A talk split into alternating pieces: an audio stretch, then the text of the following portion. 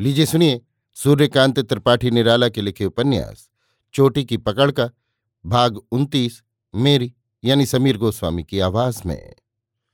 मुन्ना ने देखा दस बज गए। सिपाहियों को बीस बीस रुपए इनाम दिया गया।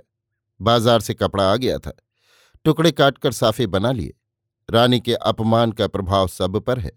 सब चाहते हैं, राजा ऐसा न करें कि उनके रहते एजाज को रखें। डंडे सबके हाथ में। पुलिस वाली नहीं मिर्जापुरी। चमरौधी की नौक देखते सिंहद्वार की बत्ती के इधर उधर टहल रहे हैं। रुस्तम को सिखा दिया, चलने और पहुँचने का रास्ता और समय मुकर्र कर दिया। पहरे की दो तलवारें निकलवा दी, रुस्तम को दी, एक बुआ के बाँध कर ले चलने के लिए, एक खुद बांधे रहने के लिए। एकांत में दो घंटे तक रहना है, कहकर ध्वनि में समझा दिया और विश्वास बंधा दिया कि बुआ को उसने समझा दिया है। बुआ उसकी बात पर आ चुकी थीं। एक सत्य एक ना जाना दबाव, एक तड़प थी, जिससे उनके पैर उठे।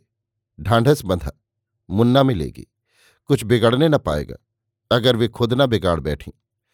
बुआ को सबसे पहले मुन्ना ने खिड़की से निकाला। सिपाहियों को ये बात नहीं मालूम। रुस्तम कोठी की खिड़की की दूसरी तरफ़ खड़ा राह देख रहा था। दोनों कंधों पर पेटी से बंधी म्यान के साथ दो तलवारें लिए था। मुन्ना ने बुआ को रुस्तम के हवाले किया और लौटी। मन में ब्राह्मणों के सत्यानाश का दरवाज़ा खोला। बुआ शर्माई। मुन्ना को देखकर एक दफे जैसे बल खा गईं।